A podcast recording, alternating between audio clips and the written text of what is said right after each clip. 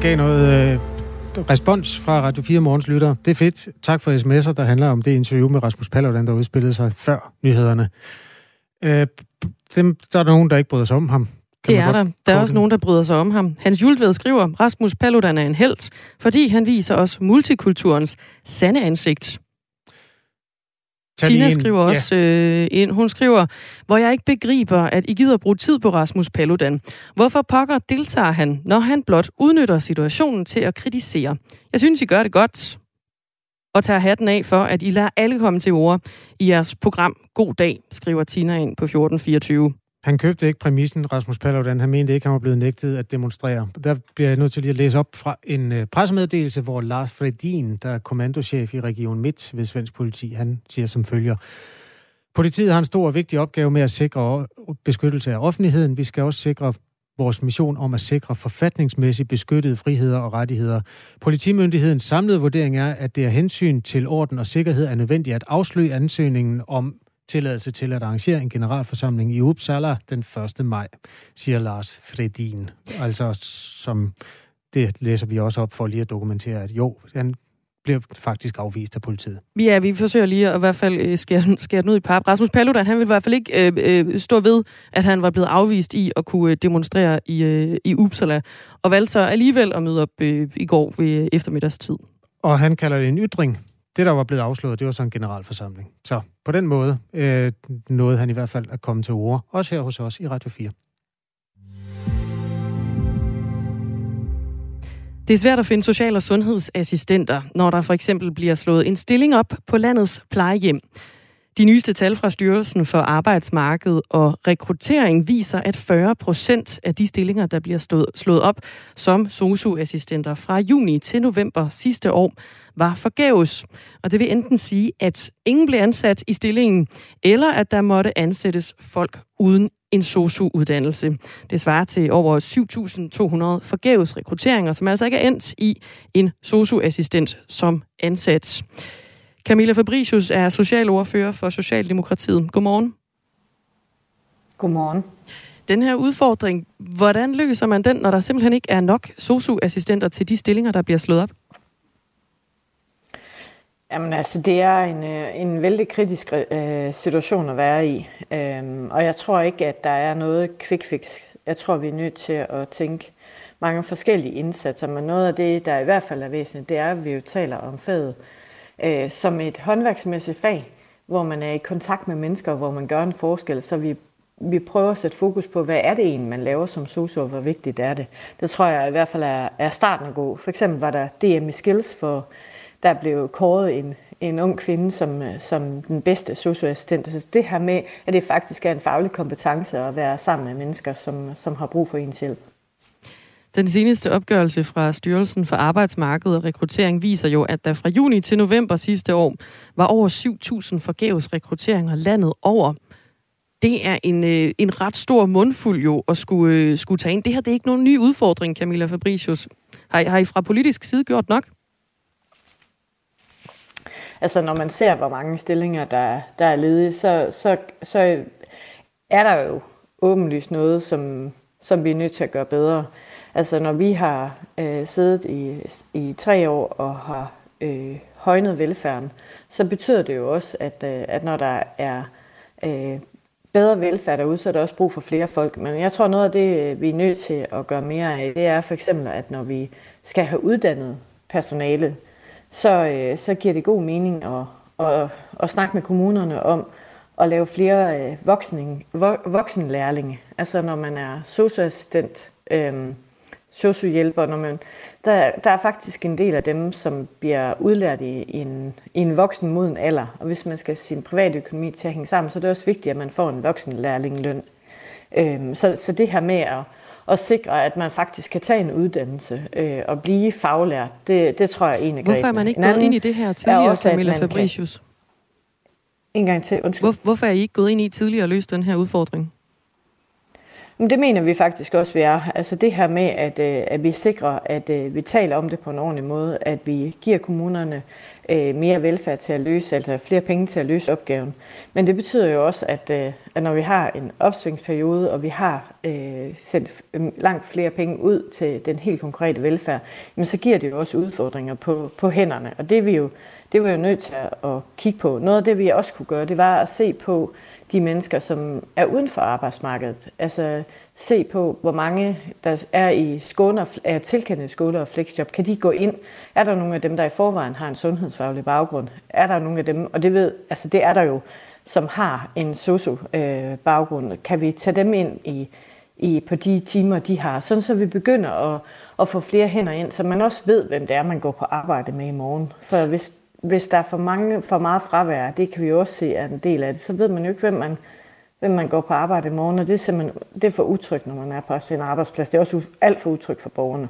Og der er jo om otte år, så kommer vi til at mangle 16.000 social- og sundhedsmedarbejdere landet over. Det er noget, som i kommunernes landsforenings øh, nyhedsbrev anslår, det der hedder Momentum. Er det, er det overhovedet realistisk, ser ja. du, at det her problem, det er noget, vi kan nå at løse? 8 år, 16.000 øh, social- og sundhedsmedarbejdere er vi nede. Ja, og hvis vi så lægger det sammen med pædagogerne og sygeplejerskerne, så har vi, har vi en ret stor velfærdsopgave. Og det er også derfor, at vi øh, har gjort et ret stort stykke arbejde for at prøve at få flere uddannelser ud i, ud i, øh, ud i hele Danmark, fordi at vi ved, at man man, at der er rigtig mange, der tager, tager deres øh, uddannelse helt tæt på, hvor de bor. Og hvis så der ikke er et øh, seminarie, hvis der ikke er en socioskole, så, så får man ikke taget sig den uddannelse. Så det her, det er jo et langt sejt træk, hvor vi både øh, siger, at der er flere, der skal tage en faglært uddannelse, at vi taler faget op, at vi ser på, at, øh, at man også kan blive det som voksen. Og så at vi også sørger for, at der er et ordentligt arbejdsmiljø, øh, så, så man ved, at man, man går på arbejde med i morgen, og så borgerne kender den, man er. Så det her med, at man faktisk får kvalitet i ens hverdag, hvor man ikke skal lave alt for meget byråkrati. Man skal ikke sidde og, og penge ind på en computer, men man kan sagt, faktisk være ude ved at få Jensen, som man også var, var i går, så man kan sige, vi ses i morgen. Det tror jeg faktisk er rigtig væsentligt for ens arbejde. Vi har været på besøg på plejecenter Sjælsø i Rudersdal Kommune. Og der fortæller i centerleder Charlotte Bugvald, at de kan være nødt til at ansætte ufaglærte i de stillinger, de slår op. Før tiden havde vi den holdning, at vi ansat helst ikke øh, ufaglærte i faste stillinger, fordi der er jo en grund til, at man får en faglig uddannelse, også for at sikre det faglige niveau. Øh, det kan vi godt blive nødt til nu. Så vil vi selvfølgelig, hvis vi ansætter ufaglærte, så vil vi selvfølgelig oplære dem og øh, meget gerne tilbyde dem en uddannelse, eventuelt med voksenøl eller nogle andre favorable ting. Og det kan altså betyde, at de ansatte social- og sundhedsassistenter skal løbe stærkere, fortæller Mette Nielsen, som er socioassistent på plejecenter Sjælsø, når man ansætter ufaglærte i de åbne stillinger. Der er rigtig mange opgaver, som øh, vi socioassistenter har, som ikke kan udføres af er hverken ufaglærte eller social- og sundhedshjælpere. Og, øh, og derfor hænger det hele på os. Om når man i forvejen mangler hænder, så øh, kan det være svært at nå det hele. Vi har jo en, øh, en nu og her udfordring også. Det er jo ikke bare om øh, 8 år, hvor der kommer til at mangle øh, anslået 16.000 øh, ansatte i, øh, i social- og sundhedssektoren. Er det holdbart, at man må ansætte ufaglærte til stillinger, der ellers er tiltænkt faglærte, Camilla, Camilla Fabricius? Det, øh, det er også derfor, at jeg også her i interviewet har, har gjort opmærksom på, at noget af det, man kan gøre, er jo, at vi kan ansætte flere med voksenlærlinge baggrund, og at vi kan lave nogle introduktioner, sådan så at man ved, hvad det er, man skal udføre. Men en voksenlærlinge baggrund er jo heller ikke en uddannet socioassistent. En gang til. Men det er vel heller ikke en uddannet socioassistent, en voksenlærling baggrund?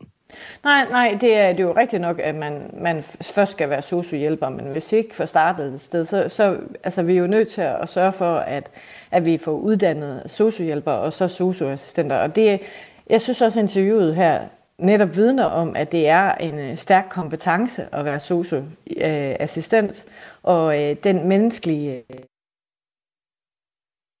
Der røg forbindelsen til Camilla Fabricius, socialordfører for og Socialdemokratiet. Den, øh, der kommer hun tilbage. Ja, ja, Camilla Fabricius, vi har, øh, øh, vi har udfald på, øh, på linjen. Det kan være, du fik et... Øh, jeg skulle være på nu. Du er på igen her. Måske vi har fået en lille smule forsinkelse til dig, fordi at du havde øh, ja, et, øh, jeg er her nu. et udfald. Vi prøver lige at ringe Camilla Fabricius op på en, øh, en telefon, i stedet for at øh, færdiggøre interviewet på den måde. Der er kommet øh, post ind fra øh, Alexander, han er 30 og øh, uddannelsesvejleder. Som uddannelsesvejleder, der arbejder med 8. til 9. klasses elever, har jeg måske en indsigt.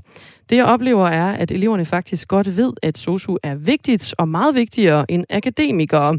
Men det ved jeg også. Men det jeg også oplever er, at stort set ingen ønsker at blive SOSU. Hvorfor?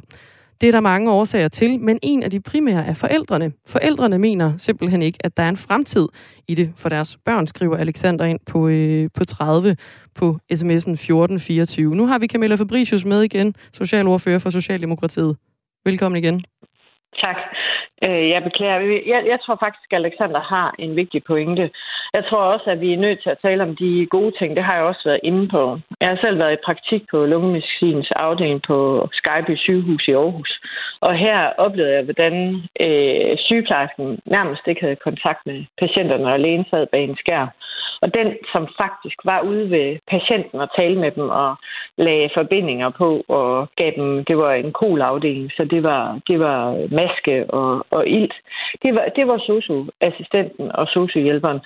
Og da jeg så det, så tænkte jeg, hold da op, hvor er det øh, et dejligt, skønt arbejde. Jeg kunne også godt se, at de havde travlt, ligesom, ligesom de, resten af personalet. Men det her med at, at forklare, at hvad er det, man hvad er det, man kan lave, og hvor stor forskellig faglighed det kræver, om man for eksempel er øh, sociohjælper på en døgninstitution for udviklingshemmede, eller man er på, på en medicinsk afdeling, eller det, I beskriver her på, på et ældrecenter, så er det forskellige fagligheder, og det tror jeg faktisk er ret væsentligt, at vi får talt op. Så det her med, at vi også i et interview som det her prøver at forklare, hvad er det, man egentlig skal ud og lave, øh, og hvad er, det, hvad er det, der giver værdi for borgerne og for den, der, der har opgaven.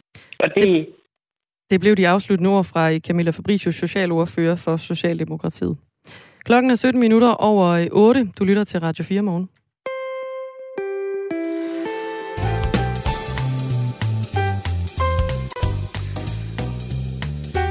Er så mange fine øh, mærkedage forbundet med sådan en anden maj, at vi bliver nødt til at servere dem i en stor møgbunke til dig, Dagmar Iben Østergaard, og så får du til opgave at rydde op i dem. Ej, hvor dejligt at få sådan en ordentlig møgbunke. Fødselsdagskvisten er vores stille hilsen til alle de gode ting, som man skal mindes. Og øh, her kommer der fem mærkedage. Nogle ja, af dem er fødselsdage, nogle af dem er mere sådan mærkedagsagtige, og de skal sorteres, så du præsenterer den ældste først. Er du klar? Så klar. Den første fødselar er forlystelsesparken Tivoli Friheden, som ligger i den sydlige ende af Danmarks næststørste by, Aarhus.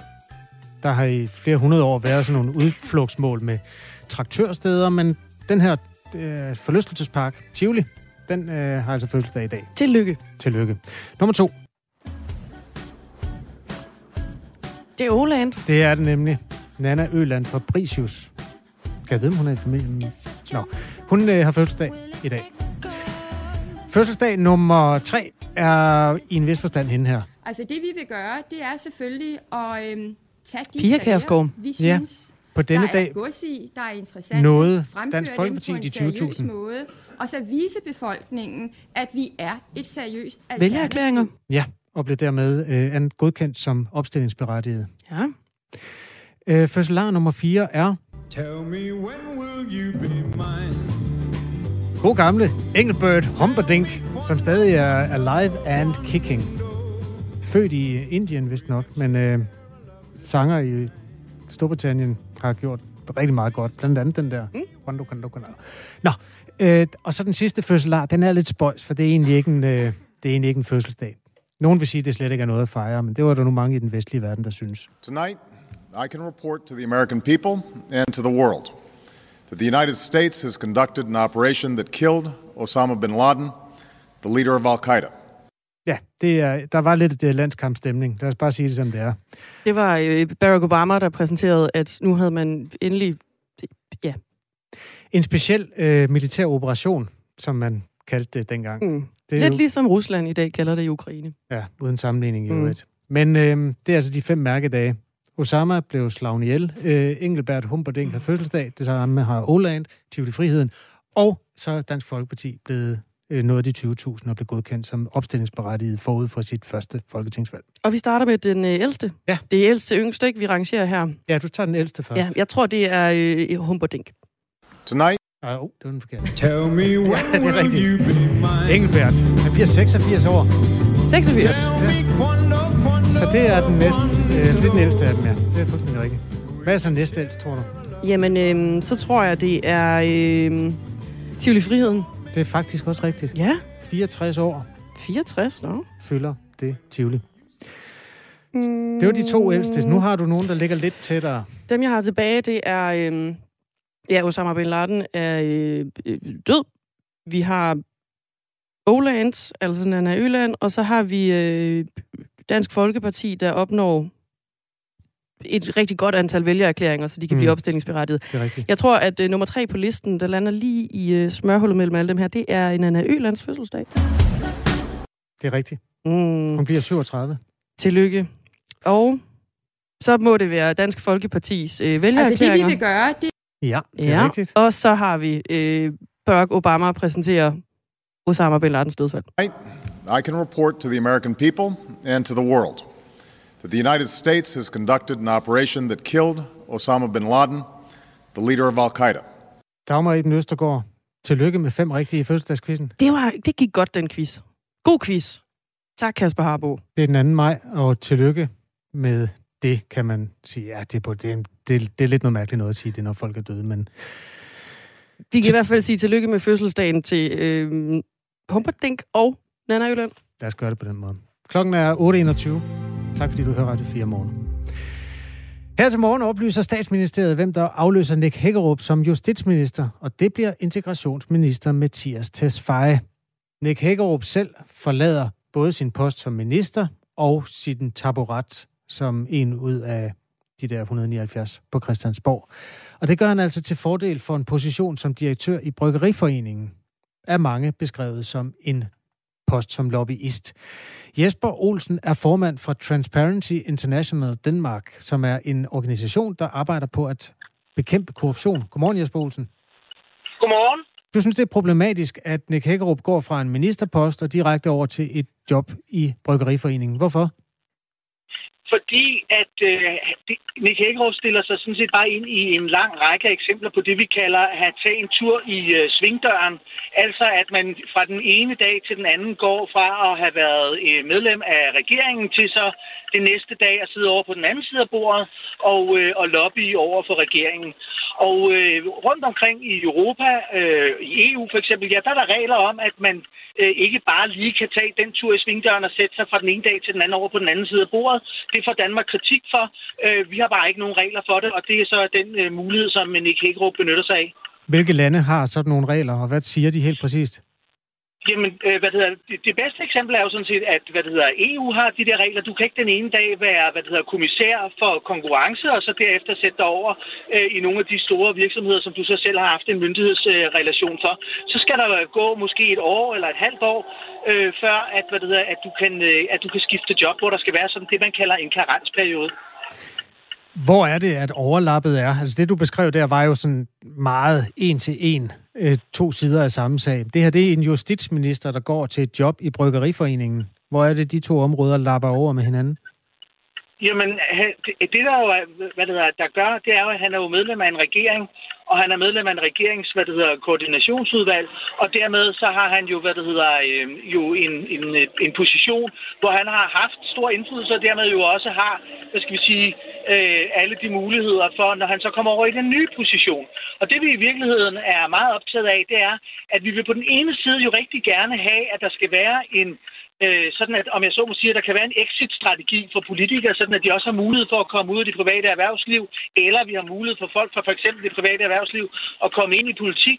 Det skal bare være på en sådan måde, at om jeg så må sige, at vi hvad det hedder, ikke køber os øh, til, øh, til indflydelse. Og en af måderne at gøre det for, at der ikke har været de øh, rigtige incitamenter, øh, det kan være, at, hvad det hedder, at øh, der er sådan en karensperiode.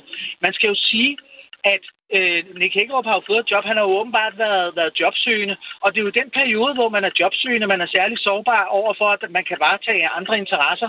Og det siger jeg ikke, Nick Hækkerup har gjort. Det siger bare, det er den strukturelle problem, og det er derfor, der skal være en karensperiode. Vi taler med Jesper Olsen, der øh, sidder i sin bil med tækkende blinklys, øh, formand for Transparency International Danmark, i anledning af øh, det her karriereskift, som Nick Hækkerup han tager. Og øh, det er jo altså fra at sidde som justitsminister til at blive øh, talerør for bryggerier og tapperier i Danmark. En stilling, som han tiltræder den 1. juni i år. Bare sådan helt konkret, hvordan kan det være et problem, at han, lad os nu sige det som det er her, har gode venner i regeringen? Problemet, som jeg siger, det største problem er jo i virkeligheden i den periode, hvor du er jobsøgende. Altså, øh, og hvor du sådan set har en interesse i at opnå et, øh, et godt job. Og det er det, som hvad det hedder, øh, karensperioden øh, hvad det hedder, skal, øh, skal beskytte.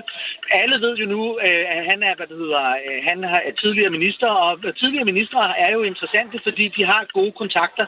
Det, som en karensperiode skal beskytte, det er jo sådan set i den der periode, hvor man er, er jobsøgende, og hvor man selv har en personlig interesse i at lande et godt job.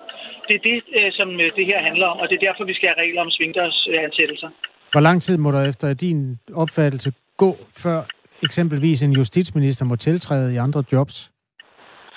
Jamen, hvad det hedder, vi har øh, regler om, øh, hvad det hedder, for eksempel ventepenge, øh, når man træder ud som øh, minister, og der kan man jo få ventepenge i, øh, i op til et år, og det er jo sådan set et meget godt billede på, øh, hvad, hvad Folketinget og lovgivningsmagten allerede har sagt, øh, der vil være en naturlig øh, periode, for at man skal selvfølgelig jo ikke, hvad det hedder, gå øh, uden øh, løn fra den ene dag til den anden. Så jeg tænker sådan et, et, et halvt eller et helt år.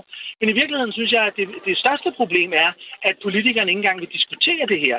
Øh, så jeg lægger sådan set i virkeligheden op til, at lad os få, få taget den diskussion, og lad os erkende, at der er en periode, hvor man har øh, incitamentet, og der findes international forskning, der sådan set viser, at politikere den dag, de har besluttet sig for, at de vil træde ud af politik, der begynder de lige pludselig at opføre sig og stemme mere erhvervsvenligt, øh, end de ellers ville gøre, fordi nu er de aktive på jobmarkedet. Det, du kalder ventepenge, er det det, der hedder eftervederlag? Ja. Ja, okay. Øhm, justitsminister Nick Hækkerup er jo en kendt mand, og det er jo det, der gør, at man synes, at han er den rigtige til at profilere øh, bryggerierne. Hvis nu han satte sig hen og kedede sig i et hjørne i et år, så vil han jo ikke være, altså, have den samme værdi på jobmarkedet. Er det ikke at fratage politikerne noget, som... Altså, det er jo ikke fordi, at det, det er så guldrendet en dag at være politiker. Man får, han får sikkert det dobbelte i løn nu. Øh, altså, er det ikke også lidt unfair at fratage dem den mulighed for at lave et attraktivt jobskifte? Hvis du minister betyder, at du tjener. Du er folkets tjener. Bliver du minister, fordi du skal have en personlig, privat, økonomisk interesse ud af dit ministerpost? Jeg spørger bare. Jeg synes, at hvad det hedder, i virkeligheden, at det her handler om, at vi skal have en gennemsigtighed, og at vi skal hvad det hedder, anerkende, at der er de her, og så må vi hvad det hedder, få indrettet hvad det hedder, svingdørsreglerne, og sådan, at man selvfølgelig også skal kunne have et fornuftigt, altså som jeg siger, en exit-strategi øh, for, for politikere. Jeg siger bare, at det er den private økonomiske interesse, incitamentet, mens man er jobsøgende, det er det, som jeg er optaget af her. Men hvis det at være folkets tjener, det ikke er så attraktivt, at det tiltrækker de bedste hjerner, er vi så ikke også i, altså risikerer vi så ikke, at øh, vores demokrati, altså at de, de regler, som du efterlyser, kommer til at spænde ben for vores demokrati? Øh, jeg går jo ud fra, at dem, der stiller op til Folketinget eller bliver ministre, at det er sådan set fordi, de ønsker at hvad det hedder, tjene øh, hvad det hedder, demokratiet. Og der er der også ting, hvad det hedder, der ikke kan gøres op i penge. Jeg går ikke ud fra, at man stiller op til Folketinget eller bliver minister, fordi man skal kunne få et guldrendet job bagefter. Jeg siger, at, hvad det hedder, og du vil altid få mig til at argumentere for, at vi skal have gode øh, løn- og ansættelsesvilkår for vores øh, folkevalgte. Jeg er aldrig en af dem, der bliver forarvet over gode og ordentlige løn- og ansættelsesvilkår for vores folkevalgte. Netop, hvad det hedder, af den grund, at de skal, vi skal kunne have øh, gode folk. Men jeg må holde fast i, at man stiller op til Folketinget eller bliver minister, fordi man vil hvad det hedder, tjene demokratiet, og ikke fordi man har private økonomiske interesser i det. Sådan lød det fra Jesper Olsen. Tak skal du have. Formand for Velkommen. Transparency International Danmark, som altså er en øh, NGO, Non-Government eh, Organization, hvis overordnet formål er at bekæmpe korruption og bestikkelse overalt i verden.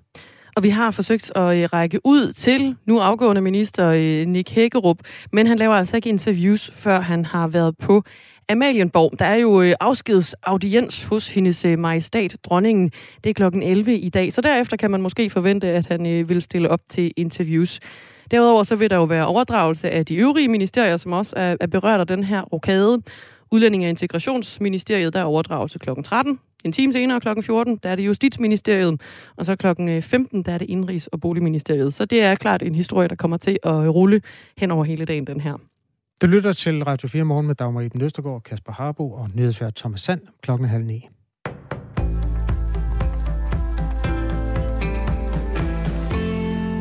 Mathias Tesfaye bliver ny justitsminister. Kåre Dybvad Bæk afløser Tesfaye og bliver udlænding og justitsminister, mens politisk ordfører Christian Rabia Madsen afløser Dybvad Bæk og bliver bolig- og indrigsminister. Det oplyser statsministeriet i en pressemeddelelse. Statsminister Mette Frederiksen præsenterer ændringerne i regeringen for dronningen kl. 10. Regeringsrokaden finder sted efter, at Nick Hækkerup i aftes trådte tilbage som justitsminister og annoncerede, at han forlader dansk politik. Fra 1. juni tiltræder han som direktør for Bryggeriforeningen, meddelte han på Facebook. Det er blot tre måneder siden, at statsministeren skud i samme disciplin. Dengang udløste Benny Engelbrechts stop som transportminister en ministerrokade. Når der skal ryddes op i det krigshavede Ukraine, bliver det med hjælp fra danske entreprenørmaskiner. Et dansk samarbejde har besluttet at sende 35 entreprenørmaskiner til Ukraine for at hjælpe med oprydningsarbejdet. Det oplyser Erhvervsministeriet i en pressemeddelelse. Maskinerne omfatter blandt andet gravemaskiner, damptrumler, lastbiler, trailere til tungt udstyr og gummigeder. De vil begynde at blive sendt til Ukraine fra i dag og hen over de næste uger. Det er ifølge Erhvervsministeriet tale om brugte, men velfungerende maskiner, og det er den ukrainske regering, som har efterspurgt de specifikke maskiner. Situationen i Ukraine er helt forfærdelig, og fra dansk side vil vi gøre alt, hvad vi kan for at hjælpe det ukrainske folk, siger erhvervsminister Simon Kollerup. I dag sender vi derfor de første entreprenørmaskiner ned til de krigsramte byer, så de kan hjælpe med at rydde op og genopbygge de gader, hvor der engang lå skoler, børnehaver og boligblokke, siger han i en pressemeddelelse. Donationen af maskinerne sker i et samarbejde mellem staten, Dansk Industri og med bidrag fra en række private fonde. Vestas står til en syngende økonomisk losing efter at have trukket sine aktiviteter i Rusland i kølvandet på landets invasion af Ukraine. Det fremgår af en selskabsmeddelelse fra Vestas. Frem til nu havde vindmøllegiganten forventet at kunne omsætte for mellem 15 og 16,5 milliarder euro i regnskabsåret 2022. Det er nu nedjusteret til at lande på et sted mellem 14,5 og 16 milliarder euro. Det svarer til en nedjustering på 3,7 milliarder kroner. Vestas administrerende direktør Henrik Andersen oplyste på en generalforsamling i starten af april, at Vestas ville trække sig fra det russiske marked. Og det kommer for alvor til at kunne mærkes, mener Jakob Petersen, som er aktieanalysechef i Sydbank. Det giver mere end bare riser i lakken, det giver buler i kår og så videre. Vestas har allerede produceret dele af de vindmøller, som skulle sættes op i Ukraine og Rusland. De produkter, jamen, de er ikke noget værd nu, øh, og det er Vestas' øh, produktionsfaciliteter i Rusland heller ikke. Det koster altså omkring 400 millioner euro for Vestas. Også forsyningsproblemer tager en gedin chat af vindmøllegigantens forventede indtjening. Vindmøller er blevet solgt til gamle priser, mens det var billigere at sætte dem op, men Vestas er nu forpligtet til at sætte vindmøllerne op, selvom det koster meget mere. Udover de her meget store øh, engangsproblemer, som Vestas står i, særligt med Rusland og Ukrainekrig, øh, så er man i, i noget nær den perfekte storm i øjeblikket. Vestas har jo fået vindmølleordre for halvanden år siden, som man har øh, taget ind til nogle gamle og nogle lave priser. Og, og det at opføre de her vindmøller, det er bare møgdyrt nu, øh, fordi alting er steget i pris, og Vestas har ingen sigtbarhed på, hvornår kommer komponenterne, så man ved ikke, hvornår møllen så er egentlig færdig. Øh, og, og, og alt det, det gør, at det er rigtig dyrt for Vestas at sætte de vindmøller op. Øh, og det koster selvfølgelig også på, på den almindelige indtjening i Vestas i øjeblikket. Vejret bliver i dag mest tørt, og i morgentimerne er der risiko for lokale tågebanker ellers nogen eller en del sol, men fra midt på dagen bliver det Jylland skyet vestfra. Vi får temperaturer mellem 8 og 15 grader. –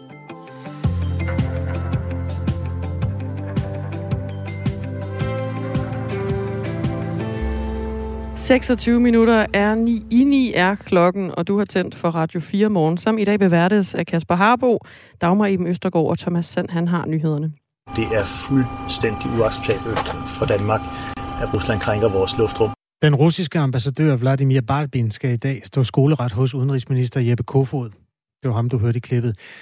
Og øh, det drejer sig altså om, at et russisk fly i fredags fløj over Bornholm og krænkede dansk luftrum. Peter Viggo Jacobsen, lektor på Forsvarsakademiet. Godmorgen. Godmorgen. Hvad forventer du, at der kommer ud af det? Ingenting. Hvorfor gør de det så?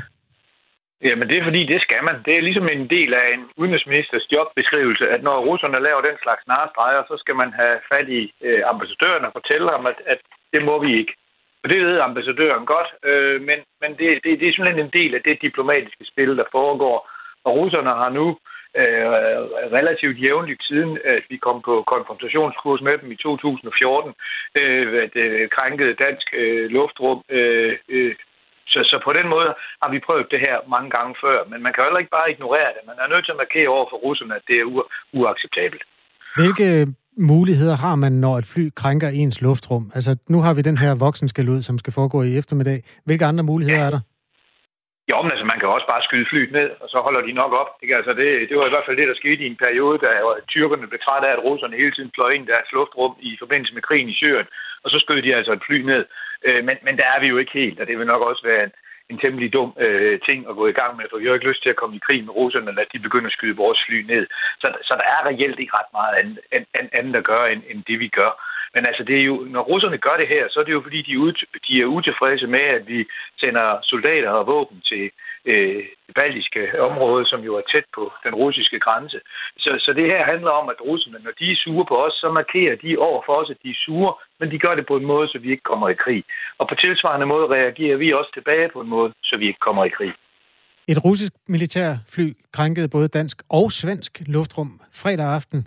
Flyet befandt sig øst for Bornholm og var meget kortvarigt, lidt over en kilometer inde over dansk luftrum. Øhm, er det bevidst, at man gør det? Altså er det målt med linealen lige præcis dertil fra russisk side? Ja, selvfølgelig. Det, det, vil, det vil være overraske mig meget, hvis det ikke var det, fordi de har gjort det så mange gange efterhånden, at hvad det hedder, at at, at, man, at de, man må formode, at de godt ved, hvor linjerne går. Ikke? Og når man så har drillet svenskerne, så kan man lige godt også lige drille os. Det kan da godt være, at det var en, det var en hvad det hedder, det var en, det var en fejl. Det skal jeg jo ikke kunne sige, men når jeg ser på, hvor mange gange de her krænkelser har fundet sted, så, øh, så begynder man at have svært ved at tro på, at det er tilfældigt. Både danske og svenske jægerfly gik på vingerne, og man kan jo godt forestille sig som jægerpilot, selvom man måske ved, at det er en rituel stammedans det her, det alligevel er med et hjerte, der slår lidt hurtigere, når man skal op til noget, der kan ende med at blive en konfrontation. Altså, hvordan tror du, man håndterer det fra militær øh, side, altså når man skal gør piloterne opmærksom på, hvad der skal ske, at de skal gå på vingerne og, og flyve ud mod, mod svenskerne. Hvilke kommandoer får de med sig? Nej, men, men de behøver egentlig ikke få så mange kommandoer, fordi de ved godt, hvad der skal ske. Man har jo på forhånd øvet det her, og de har jo gjort det masser af gange, piloterne. Jeg har, jeg har talt med piloter, der har gjort det her mange gange, og de tager det ganske stille og roligt, fordi de har sådan set ikke nogen forventning om, at det her fører til en militær konfrontation. Der er jo ikke nogen af os, der forventer, at russerne har øh, lyst til at komme i krig med os og, og omvendt. Så derfor så, så, så er det ikke mit indtryk, at det sådan er det sådan er særlig sindsoprivende. Altså man mener, at de laver nogle vilde manøvrer, som gør det farligt lige pludselig, altså skaber risiko for en kollision. Men, men, men altså det er jo sådan, at det er en helt klar standardprocedure. Man kommer en melding om, at der er et uidentificeret fly på vej ind i, i dansk luftrum, så, sender man, så, så, har, så er man jo på kort beredskab, det der hedder afvisningsberedskabet. Så render man ud til sin flyvemaskine, flyver afsted, og så laver man sin, sin, sin standardprocedure. Og det er jo kun i det omfang, at, at, at, at russerne gør noget meget usædvanligt, at man har, lov, man har lov til at skyde. Ikke? Men altså der, det har vi meget bekendt ikke været i nærheden af endnu. Vores lytter Tommy Ligård, han skriver, med alt det isenkram, vi har, hvordan kan flyet så komme så langt, før vi sender et jægerfly efter det? Jamen det er jo fordi, vi har jo ikke ansvar for noget, der foregår uden for vores luftrum. Men man ved vel, hvad flyet er på vej? Flyene, jo, jo, men, men, men, men, men vi, vi, vi, når, altså, det handler jo bare om at komme op og, og markere, at vi har set det, og så få det til at flyve hjem igen, og som du sagde, det var et minut, eller var det en, en, en, en lille kort, og det er jo kun luft, mm. der sker jo ikke noget ved det. Altså, det er jo ikke farligt på nogen måde. Øh, så, så, så det handler jo bare om, at, at vi flyver op, og så øh, kan russerne se, at vi kommer, som vi plejer, og så, så flyver de hjem igen, og vi flyver også tilbage. Ikke? Og så nogle gange, så kommer det lige en ekstra gang, fordi de være ekstra irriterende, som vi så sidste år, men, men det, det, det, det, det, det er normalt ikke det, der sker. Så, så, så, så, så længe vi har været op og hilse på, som vi har den her gang, så er alt gået efter bogen, og det har jo også virket. Peter Viggo Jacobsen er altså lektor ved Forsvarsakademiet og har fulgt den her dans øh, tilstrækkeligt længe til at kunne beskrive den i detaljer. Kan du også beskrive, Peter Viggo, hvad der så sker, når den russiske ambassadør kommer ind og skal stå ret for den danske udenrigsminister? Står han overhovedet ret, eller kommer han sådan lidt lige Det tør jeg jo ikke sige, fordi jeg har aldrig været med til sådan et spændende møde. Jeg plejer ikke stå, hvad det hedder, ret, når jeg får voksen skal ud af diverse ministre og, og, og, og departementchefer. Jeg tænker, han tager det som endnu det kontor, han har prøvet det før. Og, og altså, der er jo sådan en etikette, man skal gå igennem, så jeg tænker, han opfører sig pænt, hilser pænt på, øh, tager imod beskeden og siger ja, ja, og så går han igen, og så er det det. Kan man, altså russerne virker temmelig ligeglade med, hvad vi mener om alting i øjeblikket. Kan, kan, altså er det en diplomatisk opskalering, hvis han siger, jeg gider ikke at komme? Jamen, ja, det vil det jo være, men det er jo også været dumt, fordi den har, den har russerne jo ingen interesse i. Øh, men, men, men det er jo ikke... Altså, man kan jo sige, når de vælger at krænke både det svenske og det danske luftrum, så er det jo ikke udtryk for, at de er ligeglade. Det er udtryk for, at de er sure, og at de også er lidt magtesløse, fordi de kan ikke få Danmark og Sverige til at gøre det, de godt kunne tænke sig. Så det er jo et udtryk for frustration og en markering af, at vi er utilfredse med den politik, I fører. De er ikke glade for, at Sverige er på vej ind i NATO, og de er ikke glade for det, som Danmark gør øh, for at støtte NATO og Ukraine. Så det er jo det, de prøver at markere. Så det er ikke udtryk for, at de er ligeglade, men de er ligeglade med, at de får at vide, at det må de ikke. Tak skal du have, Peter Viggo Jacobsen, lektor på Forsvarsakademiet. Det var slet. Ha' en god dag. Tak lige måde. Klokken er 19 minutter i 9. Øh, du lytter til Radio 4 morgen. Overskud på Radio 4 med Sofie Østergaard hjælper dig med at få mest muligt ud af dine penge. Så er det her tidspunkt måske også lige præcis her, hvor vi så lige skal gå igennem vores forsikringer, vores lån.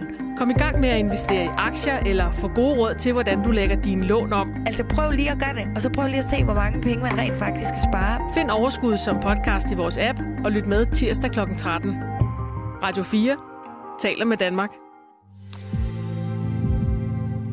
Ruslands udenrigsminister Sergej Lavrov, nu vi er ved det, øh, har givet et interview på en italiensk tv-kanal, og øhm, blandt andet sagt, at Ruslands store øh, mission, foruden hvad man ellers laver i Ukraine, altså så arbejder man faktisk meget hårdt i øjeblikket på at forhindre en atomkrig. Det er, peger lidt i en modsat retning af, hvad man øh, kan have frygtet fra vestlig side i hvert fald. Jeg citerer. Vestlige medier giver et misvisende billede af russiske trusler, siger han, og fortsætter. Rusland har aldrig afbrudt bestræbelser på at nå frem til aftaler, som garanterer, at en atomkrig aldrig udvikler sig, forklarer han. Det, det er en lidt knudret sætning. Den er altså også sat på russisk, sagt på russisk og oversat af en italiensk tolk. Og så kommet og, over på dansk. Ja, men altså, vestlige medier giver et misvisende billede af russiske trusler. Det har de ment længe. Så er der den anden sætning. Rusland har ikke afbrudt bestræbelserne på at nå frem til nogle aftaler, der sikrer, at der ikke bliver en atomkrig. Og det, det er en interessant sætning, den der. Altså Rusland har hele tiden bestræbt sig på at nå frem til nogle aftaler, som garanterer, at der ikke kommer en atomkrig. Med andre ord, de prøver ikke at stikke en kæppe hjulet på. På sig selv. Ja. Problemet er så måske bare, at de aftaler, som man i russisk optik synes ville forhindre, at der nogensinde kommer atomkrig, det er sådan nogen som, at Ukraine skulle være øh, neutralt og ikke have noget med hverken NATO eller EU at gøre, og at de her to udbrydere øh, delstater der, eller hvad man skal kalde dem, udbrydere regioner, Luhansk og Donetsk, skulle anerkendes som selvstændige. Altså, disse bestræbelser på at nå frem til de aftaler har Rusland ikke afbrudt. Og det er de aftaler, som vil forhindre, at der kommer en atomkrig. Det er logikken i det, Lavrov siger. Så om Rusland arbejder på at forhindre en atomkrig sådan helt målrettet, eller om de kunne gøre lidt mere. Det kunne man jo diskutere med ham, hvis vi havde mulighed for at få ham med i Radio 4 morgen dag. Kasper Harbo er i ordkløveren. Jeg hedder Dagmar i Østergaard. Du lytter til Radio 4 morgen. Asger Jorn-værket, den foruroligende ælling, er kommet på øh, de fleste læber her hen over den netop overstået weekend. Kunstværket i Silkeborg øh, blev nemlig i fredags udsat for herværk med tus og kontaktlin. Gerningspersonen, det er øh, forfatter og performancekunstner Ibi Pibi Orup Hedegaard, som i weekenden erkendte herværket i et Facebook-opslag og forklarede, at det handler om at male ovenpå et maleri, som Asger Jorn i forvejen havde malet ovenpå. Nu kan jeg sige godmorgen til Ibi Pibi Orup Hedegaard. Godmorgen. Godmorgen. Hvorfor øh, valgte du at øh, begå herværk på Asger Jorns værk? Jeg var jo til afstand fra, at det bliver kaldt øh, herværk. Jeg har foretaget en kunstnerisk dobbeltmodifikation, og jeg mener absolut ikke, øh, der er tale om herværk. Jeg så... har gjort præcis det samme, som Jorn han gjorde, så jeg har videreudviklet hans værk, og det er ikke herværk. Så hvad er, hvad er det så? Jamen, det er kunst. Det er en ny form for kunst, øh, som går i symbiose med jorden, som er en videreudvikling af det, jorden han startede ved at forgribe sig på en anden kunstners værk. Og så går jeg jo så ind og ændrer jordens, og det kan man jo så mene er et øh, kunstnerisk overgreb på jordens kunst, hvis man har lyst til det. Men det er jo i hvert fald en videreudvikling. Hvor, hvorfor øh, er det nødvendigt at videreudvikle et, et værk af Asger Jorn? Det er det simpelthen, fordi at Jorn har jo ikke øh, haft tilladelse til at male på det, øh, til det værk, han gjorde øh, til at starte med øh, fra kunstneren selv. Derfor så handler det om øh, den, den, kunst, den kunstneriske ret til det her billede. I historien så bliver Jorn, han bliver fremstillet som værende fuldstændig genial, fordi han har skabt det her billede. Men det har han ikke forstået på den måde, han har placeret ellingen på værket. Men ellingen i værket virker kun i kraft af baggrunden. Havde han sat den på et blankt lærred, havde han slet ikke fået den samme reaktion. Så på den måde så skriver man en kunstner ud af historiebøgerne, og det er simpelthen ikke rimeligt. Men du havde vel heller ikke tilladelse til at male ovenpå Asger Jorns malende ovenpå et gammelt billede? Nej, men jeg har lige så meget ret til det, som Jorn havde. Men er det så ikke herværk? Det, det må domstolen i sin, til, til, til sin tid afgøre. Men spørgsmålet er jo også, at man anser Jorns øh, overgreb mod maleriet for at være herværk, så er der tale om et dobbelt herværk, så bliver det helt lige pludselig meget indviklet. Så det rent juridiske vil jeg ikke rigtig forholde mig til.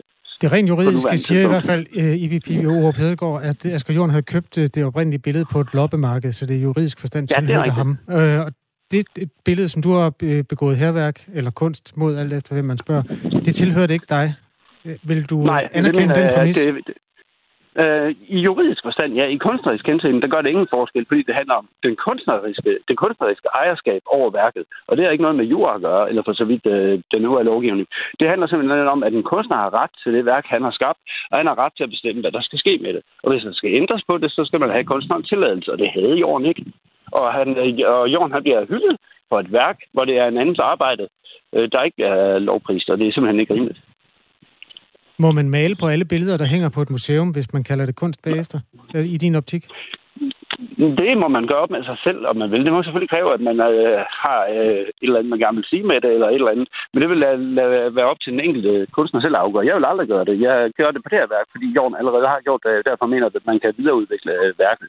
Jeg skulle ikke se nogen idé i at gøre det, men det er muligt, at andre kunstnere der kan det, og det vil jeg ikke blande mig Men skal en videreudvikling af værket ikke også holde sig inden for lovens rammer? Jo, men det mener jeg også, det gør. Jeg mener ikke, der er tale om et herværk. Altså, det er muligt, at jeg tager fejl, men selv hvis det skulle være tilfældet, så vil jeg jo stadigvæk mene, at kunsten i værket består, at videreudviklingen består. Hvis jeg går hen og saver din arm af, er det så et kunstværk? det kommer nok helt andet fra den kontekst, du gør det i. Men altså, man kan også sige, så vil du påføre mig skade, og der vil være mange, mange ting, og man skulle tage hensyn til. Mm. Men øh, jeg, jeg kan ikke afgøre det. Det er svært for mig at afgøre. Hvis jeg sagde, at det var et kunstværk, øh, som skulle tages i kontekst med både Asger Jorden og det, du har foretaget dig på Museum Jorden, derfor er det et kunstværk, at jeg saver din arm med, så du ikke gør det igen. Vil du så overveje at anerkende det som kunstværk, og lade være med at forfølge det retsligt? Øh, fordi jeg anerkendte det som et kunstværk, vil det ikke nødvendigvis betyde, at jeg ikke forfulgte det restligt. Altså, jeg, jeg tror også godt, at der, kunne være nogen, der anerkendte det her som et kunstværk, men stadigvæk mente, at der var nogle handlinger, jeg skulle stå til regnskab for, og så må det jo være sådan. Altså, jeg mener ikke, man kan sætte det så sort op, men øh, jeg kan godt se det humoristiske i at køre det så grotesk ud, som du gør her. Det er faktisk ikke for at være sjov. Det er for at øh, udstille, hvor øh, stor en skade du har gjort på et øh, meget klassisk og fint værk. Jo, men det har jeg jo også gjort til at starte med. Ja, det var ikke et klassisk og fint værk. Det var et fuldstændig ukendt billede, der stod på et loppemarked. Jo, men det gør det. Ja, ja, det var et ukendt billede, men det gør det jo ikke mindre fint, i hvert fald ikke over på kunstneren selv. Kunstneren selv, han havde rådret over det her billede, og at øh, dig eller andre ikke finder det øh, specielt, øh, specielt spændende i kunstneriske henseende, det gør det jo ikke, øh, det gør det jo ikke mindre værd. Altså, det gør jo ikke, han har mindre dispositionsret over sit eget værk. Hvorfra ved du, spørger vores lytter Tommy, at jorden ikke havde tilladelse? Han købte værket på et loppemarked, og så vidt jeg er orienteret, så var det øh, et helt tilfældigt loppemarked. Han gjorde det med mange billeder, ikke kun det her. Eller, ja, han gjorde det med mange billeder. Der er mange kunstelskere, som øh, har begrædt det her kunst eller herværk, alt efter hvad man øh, anskuer det som, øh, siden øh, det, her, det er sket. Hvordan påvirker den her ærgelse dig? Undskyld, den er hvad? Øh, et, folk ærger sig over, at du har øh, begået kunst eller begået herværk, hvad vi nu skal kalde det over for det her øh, jordbillede. Ja. Hvordan påvirker øh, den jamen, her ærgelse dig? Jeg er ked af, jeg er ked af, at værket er ødelagt, men jeg er rigtig glad for, at de tager diskussionen, og det synes jeg nemlig, at folk de gør om, hvem der har retten til det værk, de har skabt. Og altså stor kunst, det gør jo altid det, det går ind og påvirker folk følelsesmæssigt. Det er nogen, øh, man kan gøre folk glade, forundrede, sure, kede af det, og det er også det, der sker her. Og sådan er det med, med, med, med, med kunst, når det brænder igennem, så rammer det også folks øh, følelsesregister tit. Og det, sådan må det være også, når det ikke er rart. Synes du selv, det er stor kunst? Ja, det gør jeg afgjort.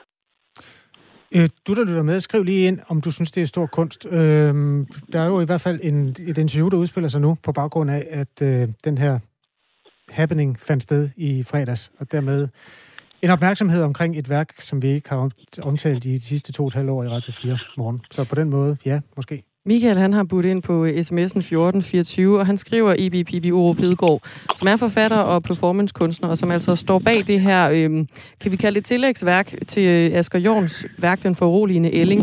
Michael han spørger, Monik, han kan regne med et erstatningskrav, der ruinerer ham resten af livet. Hvad siger du til det? Det er, altså, jeg vil jo ikke øh, forholde mig til et eventuelt erstatningskrav, før jeg ser det, men det er klart, at hvis det ender med det, så står jeg ved det, for jeg står 100% bag mit værk, og så må det være sådan. Kan vi forvente flere af den her type øh, øh, kunstneriske værker fra din side på andre museer i Danmark? Øh, ikke umiddelbart. Altså, jeg vil ikke forsvare mig. Jeg vil ikke gå ind og, og, og male på et andet maleri igen. Øh, men altså, jeg vil blive med, at det er happening kunst, jeg skal ikke fuldstændig kunne forsvare, at et museum ikke kunne, til at, kunne komme til at indgå i fremtiden, men det er ikke noget, der er på tegnebordet. Så det er et enkeltstående værk, at du er gået ind og malet om på en anden kunstners værk? Ja, det er det jo, fordi at uh, Jorden havde jo startet det her med sin modifikation, og det var det eneste grund til, at jeg synes, det var relevant at gøre det på det her værk, og det var også derfor, det var vigtigt, at det var på det originale værk, at det skete. Jimmy Gellert skriver, at det virker som om, han bare vil have mere opmærksomhed nu, hvor hans opmærksomhed omkring kunstskiftet er dæmpet. Hvor vigtigt er det at få det Jamen, jeg... opmærksomhed om dig selv? Der er jo ingen opmærksomhed omkring mig. Øh, hvad, hvad det hedder, og der er opmærksomhed omkring dig. Du er i radioen. Ja, ja, men det er jo fordi, jeg forsvarer værket, øh, fordi jeg er afsenderen på værket. Det er jo værket, det handler om. Jeg er, jo, jeg er ret ligegyldig i den her sammenhæng. Det, der er vigtigt, det er diskussionen omkring værket. Altså, hvem der har den kunstneriske ret til værket. Så du er slet ikke interesseret i at få omtale af dig selv? Det, det hedder, ikke af mig selv som person. Det interesserer mig mindre lidt. Jeg er meget interesseret i at få omtale. Min kunst er interesseret i at få omtale af alt andet, jeg skaber. Det er jo klart. Fordi hvis du har noget, som kunstner har noget som helst på hjertet, så er du også interesseret i at komme så bredt ud med det som overhovedet muligt. Ellers så fanden i at lave det. Hvorfor var det så dit eget navn, du satte på, og du, øh, dit, dit, dit ansigt, som blev sat på? Var det ikke for at sætte fokus på dig som person? Nej, det er ikke modsat. Det får for værket til at pege væk fra mig. Det vil jeg godt prøve at understrege. Altså, grunden til, at jeg skriver mit navn øh, på Jorns værk, det er jo fordi, jeg vil markere, at det er mig, der overtager ejerskabet øh, på værket fra Jorden, at nu er det mit værk. Når jeg sætter mig selv på, så er det fordi, jeg vil have, at der ikke skal en tredjepart ind og forstyrre billedet. Man kunne, øh, man kunne for eksempel have valgt at tilstå et billede med det Frederiksen på, ikke? Men så vil, øh, at, bruge den samme titel, men så ville jeg jo risikere, at øh, landet det delte, der faktisk var nogen, der ville synes, at det var fantastisk, at man på den måde øh, var hård for hende, og det ønskede jeg ikke. Jeg ønskede, at, øh, at øh, det skulle være samlet af folk, de anså det her til at starte med for at være øh, fuldstændig vanvittigt. Ibi Pibi Opedgaard, jeg skal lige forstå, hvordan, hvordan hænger det her sammen med, at det peger væk fra dig, når du putter dit navn og dit ansigt på et øh, jornmaleri? Jeg forstår det simpelthen fordi, ikke. At det ikke er, nej, det er fordi, jeg ikke mener, at jeg er relevant i sammenhængen. Det er ikke meget, det handler om. Min signatur, det er jo Men hvorfor skulle du så blandes ind i det med jeg... navn og ansigt, hvis du ikke er relevant i sammenhængen? Altså, nej, jeg kan jo ikke signere et værk med en, med en anden kunstnernavn. Det ville jo være helt tosset. Så ville jeg jo gøre det stik modsat af, hvad jeg gerne vil sige. Og jeg prøvede jo at forklare det før med, øh, med når jeg påkister mit eget billede, så, så er det fordi, jeg ikke var en tredjepart blandet ind i det. Det blev ordene fra øh, Ibi Pibi Orup Hedegaard, som er forfatter og øh, performancekunstner. Øh, ifølge Museum Jorns direktør Jakob Tage, så arbejder man på at fjerne så meget af limen og tusen som muligt, som er øh, kommet på den her, den foruroligende ælling, som billedet hedder. Værket det bliver dog aldrig det samme igen. Det har direktøren også varslet over for TV2 Østjylland.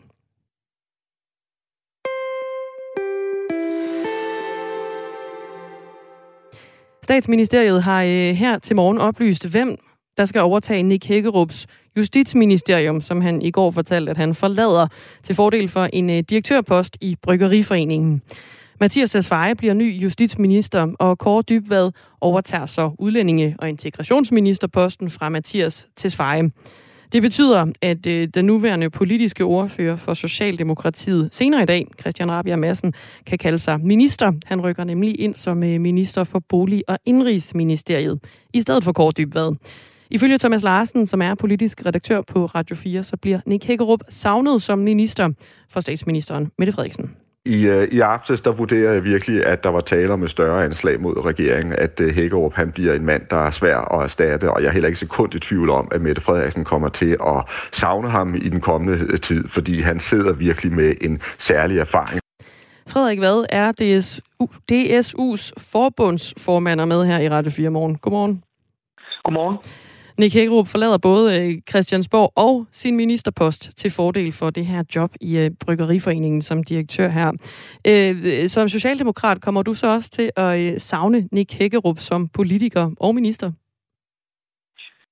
Ja, det gør jeg faktisk. Jeg kommer især til at savne ham som socialdemokrat, fordi øh, Nick, synes jeg, har stået for en, en, en bestemt politisk øh, tradition og kultur i Socialdemokratiet, som der er ikke særlig mange medier, der har sat ord på, men som jeg egentlig synes, at det, som jeg kommer til at savne ham mest for, altså en, en, en, en sådan øh, pragmatisk øh, linje, hvor man har fokuseret på, at det er vigtigt, at vi skaber private arbejdspladser til folk, og at det er vigtigt, at vi har et godt forhold til USA, og det er vigtigt, at, at Socialdemokratiet er, er det sted på venstrefløjen, hvor, hvor mennesker kan gå hen, hvis de vil have noget andet end bare forbud og og folk, der vil blande sig i, øh, i andre menneskers liv. Så på en eller anden måde er det en ret...